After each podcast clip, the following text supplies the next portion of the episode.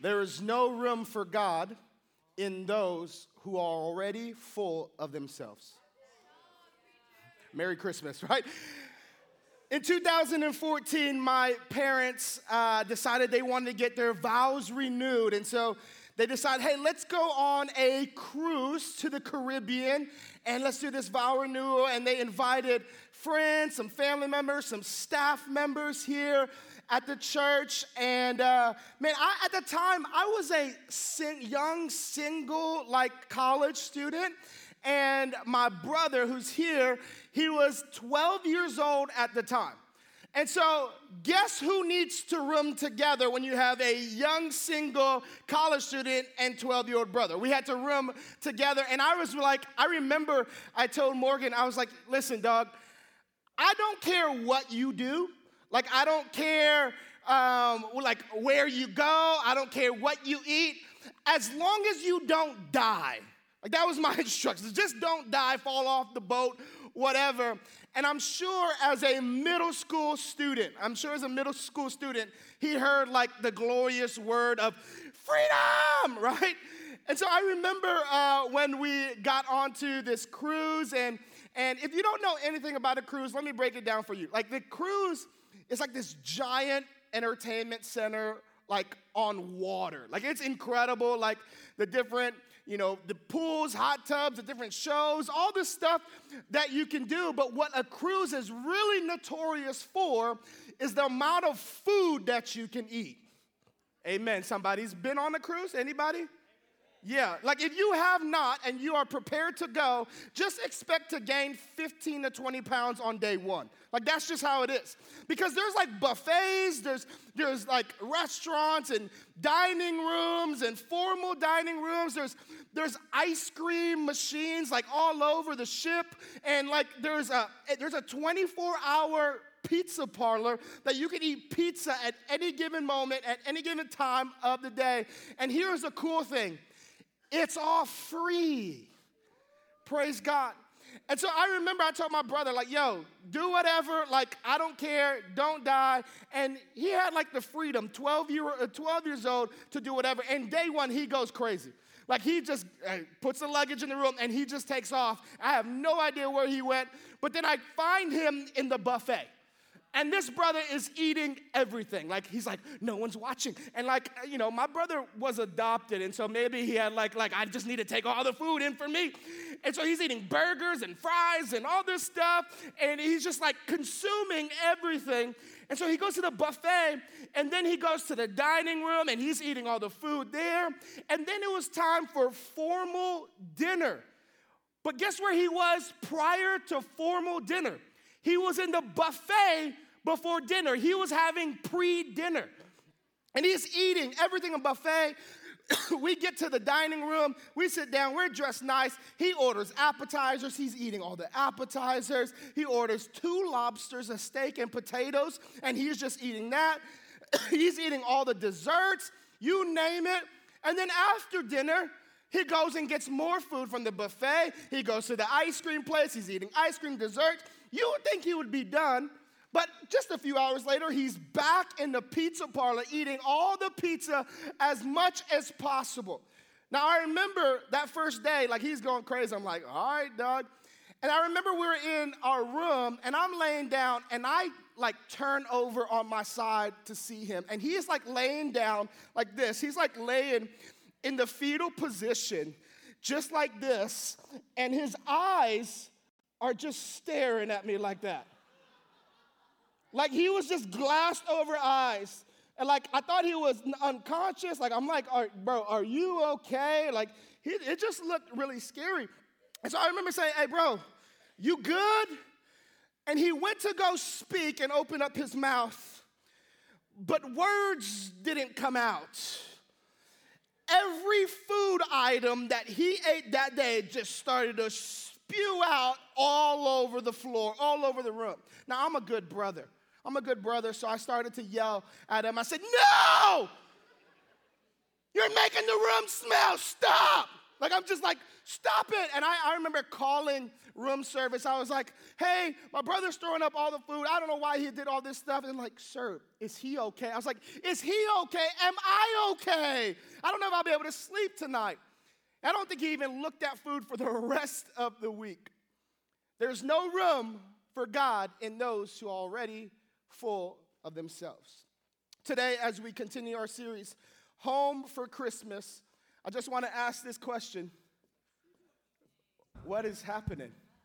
CB, forgive us for interrupting Sure. the message. Great story. Was that a true story, Morgan? It was indeed true, and I do it again.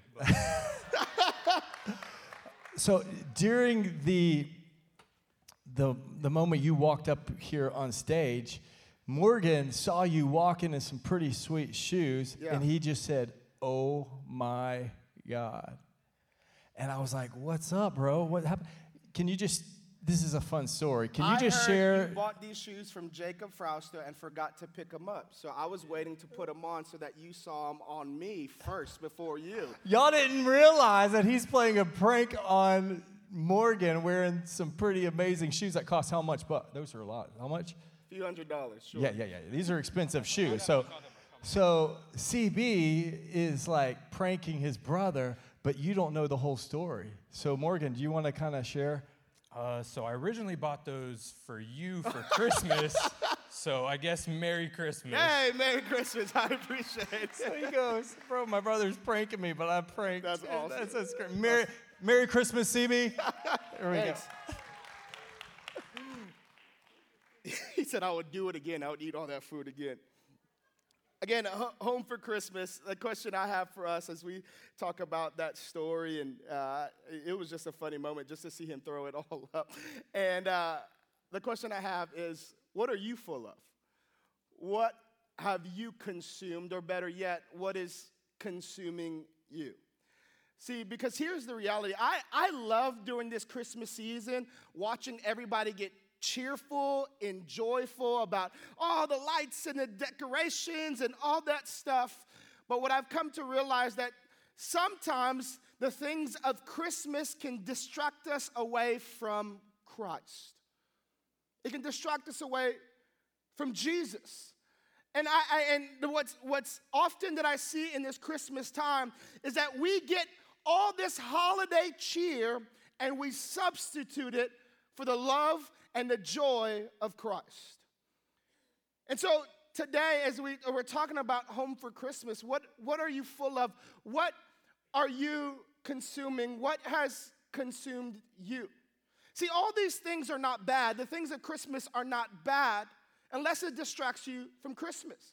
Like the, the decorations and the presents and, and the Christmas parties and the lights, nothing's wrong with that, except that I've come to learn as I got older that where your focus goes, your priority flows.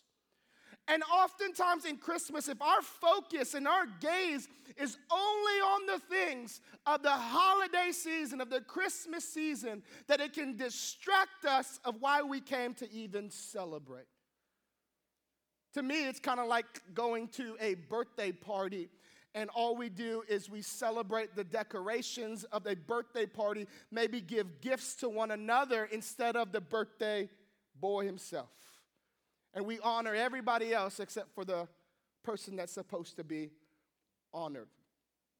There's no room for God in those who are already full of themselves. Now, maybe those things might not be the thing distracting you, but maybe you might be filled with other things. Like Bill talked about last week, like sometimes home for Christmas is not a warm, fuzzy feeling. And we might have, you might be, be going through something really terrible or a trial or, or maybe the christmas season has brought negative thoughts of things that has happened in the past or, or maybe you're here in this season and it's hard for you to have this joy and this cheer because we are filled with unforgiveness bitterness selfishness and if we're not careful church if we're not careful that we can be filled with so many things like this and not have room for jesus Turn with me to Luke chapter 2. Luke is in the New Testament Matthew, Mark, Luke, right? Luke is in the New Testament, and it's the gospel account of Jesus' life through the eyes of Luke. Now, this story is about the story of Joseph and Mary and their journey uh, for the birth of Jesus. And in this story is some dreaded words. Some terrible, dreaded words that is written in the Bible that many of us probably, if you overlook it too much, we don't understand the magnitude. But those dreaded words are there was no room for them in the inn. Now, oftentimes we look at that statement and we say, man, I can't believe that innkeeper. Like, we're ready to throw stones. We're ready to, you know, just like, I can't, if, if I was there, if I was that person, I would have done something differently. And today, can I just ask you, may we not come in with pride and say, man, I would have done something differently, but may we humble ourselves and say, Lord, are you trying to tell me something, or is this a glimpse of what our culture is like in receiving you today? And so, Luke chapter 2, starting in verse 1, it says this And it came to pass in those days that a decree went out from Caesar Augustus that all the world should be registered. Let me just stop right there. I love looking at this because we, as followers of Jesus, should get excited about just that scripture. You're like, what's so excited about a decree? Here's the reality what you just saw there is a historical event that actually happened. Like, like you can, aside from the Bible, there is proof that there was a decree written from Caesar Augustus for everyone to be registered.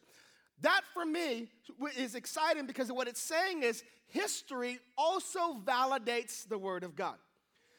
But let me just tell you what's happening in this context, okay? When, when this decree is being written before Caesar Augustus, understand that this the world was in turmoil. Like it was in chaos. There were so many like wars. And so caesar augustus comes into the scene. He comes into power and he brings peace. How does he do it? He does it in three ways. Caesar augustus brings peace by defeating all the rivals all the enemies so there's no more wars. And then the second thing that he does is that like he uh, he brings this political stability.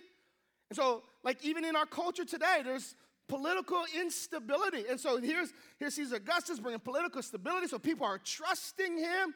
And the third thing, he brings all these finances from Egypt to help the Roman uh, economy, boost the, the economy up. And so people, people are like, man, this guy's him, right? But here's what happened Caesar Augustus, he actually told the Roman Senate to give him the title of Augustus, which is translated as exalted and sacred. See, at that point, no longer was the Roman Empire governed by republic laws, but now by an individual. He became the first emperor of the Roman Empire, which goes and, and gives us a glimpse of the world that Jesus was born into.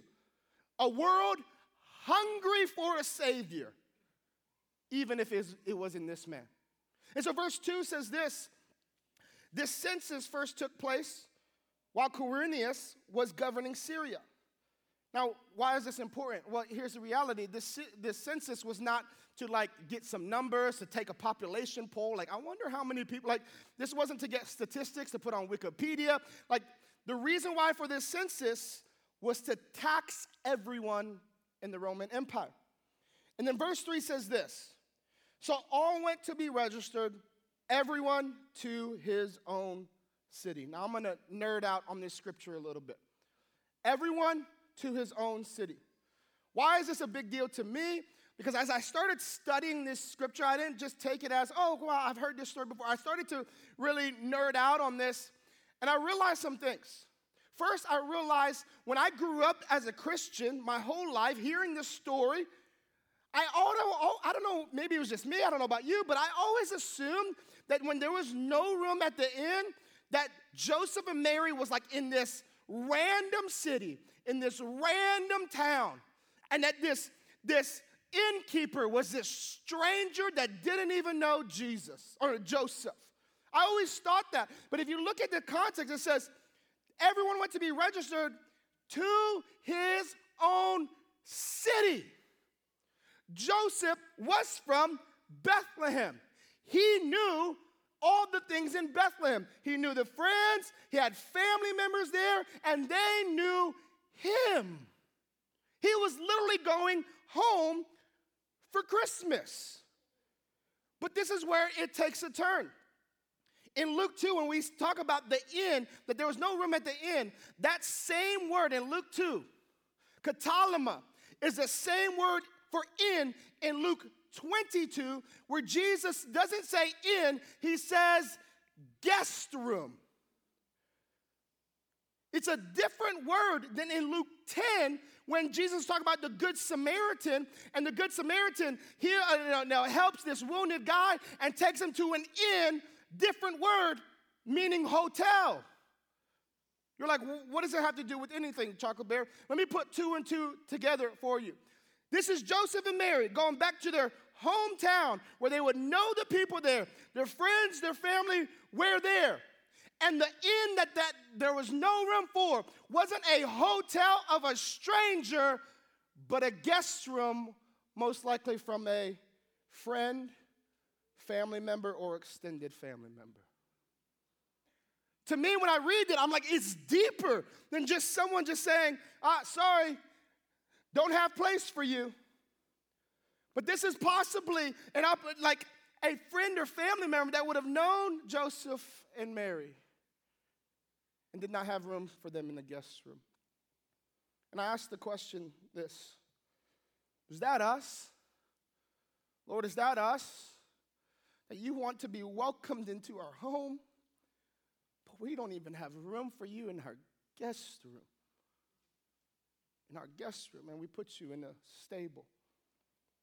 Verse 4 says this Joseph also went up from Galilee out of the city of Nazareth into Judea to the city of David, which is called Bethlehem, because he was of the house and lineage of David. I love that. This is like, this is prophecy fulfilled that the Messiah would come from the lineage of David.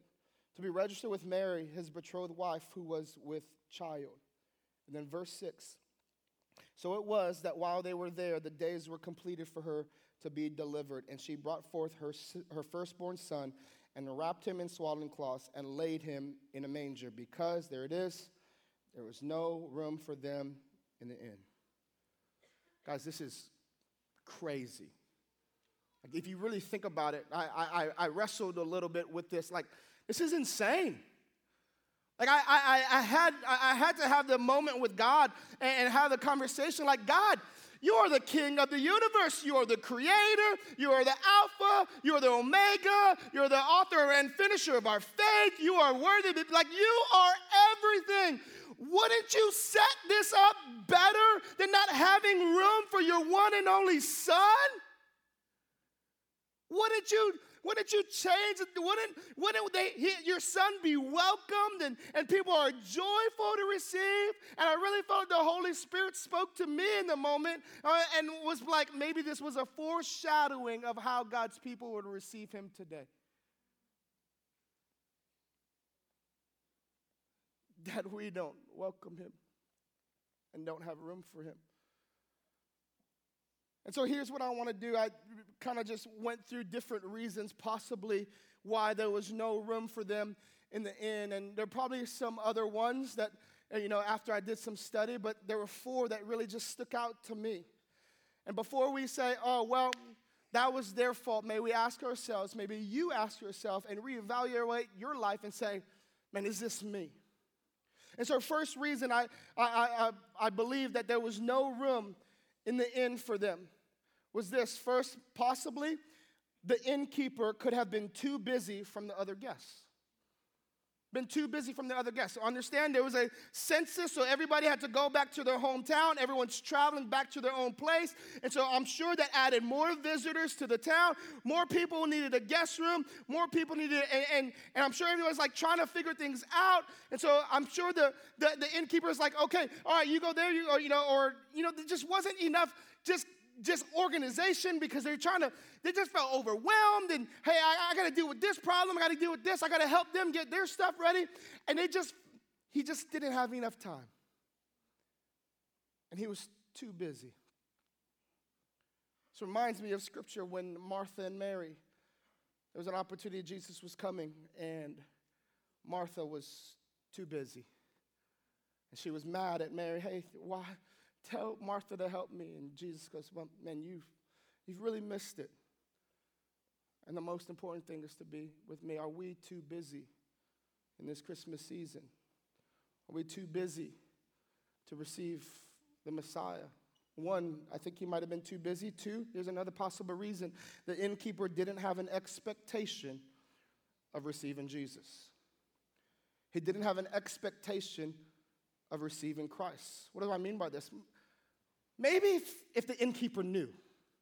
Like, what if the, maybe, maybe if the innkeeper would have known, maybe he would have done something about it. Like maybe if he had a, a vision from, from an angel or from the Lord that the Messiah was coming, maybe he would have reserved a spot. That no matter how chaotic it was, that he would have like, no, this room is off limits for the Messiah. Or maybe he, if he would have known, like when Joseph and Mary came and, and maybe there was a sign or a star or something, maybe if he would have known that that was the Messiah that she was to give birth to, maybe he would have, you know what? Hey, we have no room, but take my room. I'll sleep in this stable.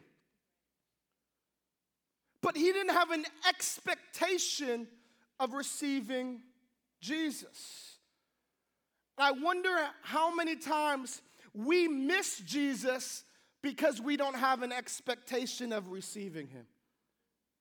Like, can I just say this? Like, I definitely believe in church attendance, belonging to a small group, and, and, and serving. And, but if you don't have an expectation of God to move, you might miss out on receiving Him.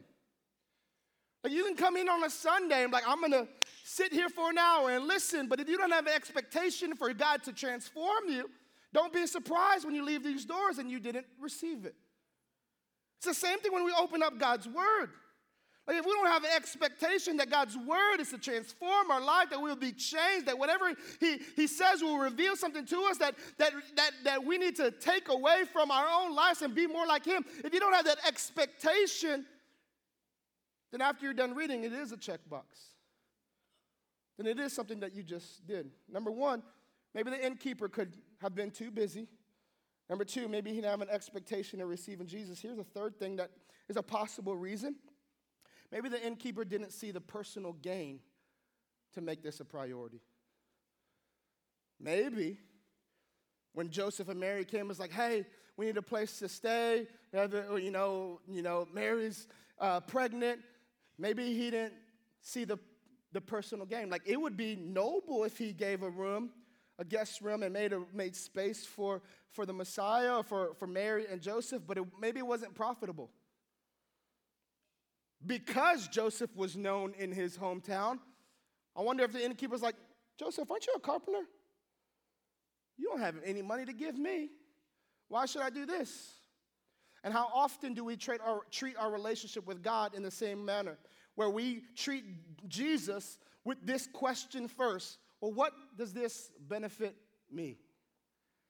And we step into a relationship with God like, okay, God, I'll do this, but what do I gain from it? Hey, I'll surrender, but how are you to bless me? And we step into his word like, oh, you want me to obey in it, but how is this profitable for me? Let's go to the scripture. That what shall profit a man if he gains the whole world but loses his soul? One, he could have been too busy. Two, Maybe he didn't have an expectation of receiving Jesus. Three, maybe he didn't see the personal gain. Or number four, maybe there was literally no room. Maybe he was too full and that there was no space. Again, there's no room for God to those who are already full of themselves. Are we too full? Are you too full? Let me explain it like this of what, um, what it looks like to be full where God can't fill you. I'm going to show you with a little illustration because it's getting a little tense in here, okay? All right, so behind curtain number one, what is it? All right, I've got a little thing to help me illustrate with talking about shopping. Nobody? I get it. Some of y'all are like, how did this brother get a shopping cart? Well, listen, I'm not from Texas, and I keep hearing y'all say, come and take it, come and take it. So I, no, I'm just kidding, I didn't do that. I borrowed it, okay. Uh, I actually asked permission, so don't have to write that email or hit me up on Instagram and be like, I can't believe this guy sinned. All right, this is what it looks like when we are too full for Jesus to fill our lives. We start off empty. We're like, Lord, I'm so I surrender it all to you. Like I, am empty before you. And, and what we do is we we go to Jesus, we go to the cross, and we're like, Lord, I want to spend time with you. But what happens is we get distracted. We just squirrel, ah, right? And so we're like, Jesus, I want to spend time with you, but wait, hold on.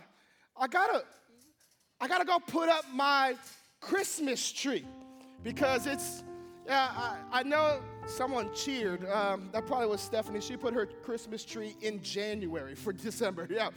Uh, and so it's like, I, I got to put my Christmas tree up. Um, and so let me do that. I don't want to spend time with you, but God, look, I still have some space for you. I still have some space. So, God, uh, you can fit still here. And so we said, you know what?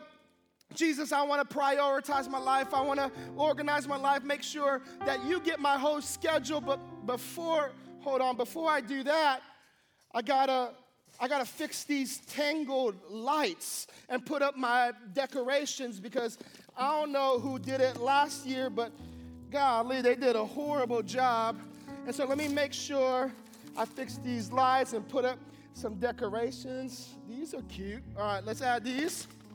And we'll say, all right, sorry, God, I know I missed that. But I, have, I still have some room for you, God, and I, I still want to uh, this year be very generous. And I love that we're doing Kingdom Builders Fire Bible. I want to be generous to you, but but hold on, inflation just hit, and so I gotta go. I gotta make sure I I gotta make sure I spend money on on those gifts first. I gotta go buy gifts for my my family or my kids. Make sure that toy or that friend and then I need to get some wrapping paper because for some reason we never have enough wrapping paper. I don't know why. So, like, okay. All right, I filled it up a little bit, but I, I think I still I can. Jesus, I can still fit you in this in this cart. And so this year I want to I want to make sure, Lord, I want to spend time in church and get get my friends and family here, and then I want to spend time in community eh, with my small group. But hold on, before you do that, I got my Christmas party that I gotta make sure I get ready for. And so I cook a good roast, and so make sure I have my food that ready, prepared, and uh, cooking brisket. There's no brisket in here, but if you cook a good brisket, holla at your boy, right? Um, and then that Christmas party, we always do a white elephant, so I bought the cheapest thing that no one likes, the assortment of popcorn, right? Thanks. And so, Jesus, I, I got all this stuff, but I, I still have some room. Lord, I could still fit you in here. And, and this year, I want to put you on display, Jesus. I want people to know that you are my Savior or my Lord. I want to put you on display, but, but hold on, because I need to take family photos and uh, get my kids to wear the same outfit, the red plaid, and, and smile. And we need to take family photos. I don't know who these white people are, but uh, guess they're my family now. Hannah side, maybe. Um, and so let's make sure I fit time and effort into getting these family photos in. All right, okay. All right, God.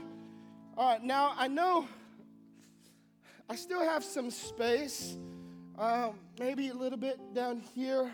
Okay, God, I'm gonna evangelize this year for you. I want to invite people to the to Christmas next next week, and so I want to be on mission for you. But wait, hold on. Um, this is this is my vacation time. I'm on Christmas break. I don't want to do that. Can I just chill for a little bit? Can I just, for once, just take a nap? and go to sleep and sleep in. Can I just do that for a little bit? And, and uh, I'll fit this in over here. And so maybe, okay, all right. All right, God, uh, I know there's, there's possibly some room somewhere.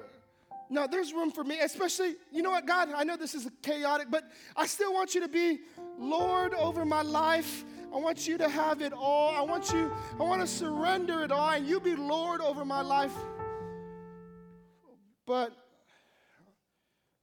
but I still want to hold on to my sin. And I still need to keep hold of that and fit that in because I don't want to give that up this year. God, I, I, know I got all this stuff, but you understand, right? You understand this is this holiday season. It's, it's kind of a little bit more busy and got a lot more stuff. Oh, you know what? I know I wanted you put all of you in this in, in my life, but I'm Christian enough to know that Jesus is the reason for the season. And so if I can just scale you down a little to just a little bit of you. Maybe if I could just get a little bit of you this season and you can just fit somewhere in here so that I can say that I honored you with my life. Church, how often does our life look a little bit like this? Where we have every intention of being filled with more of God, but we get so distracted by the things that take us away from Him. Here's the reality home for Christmas.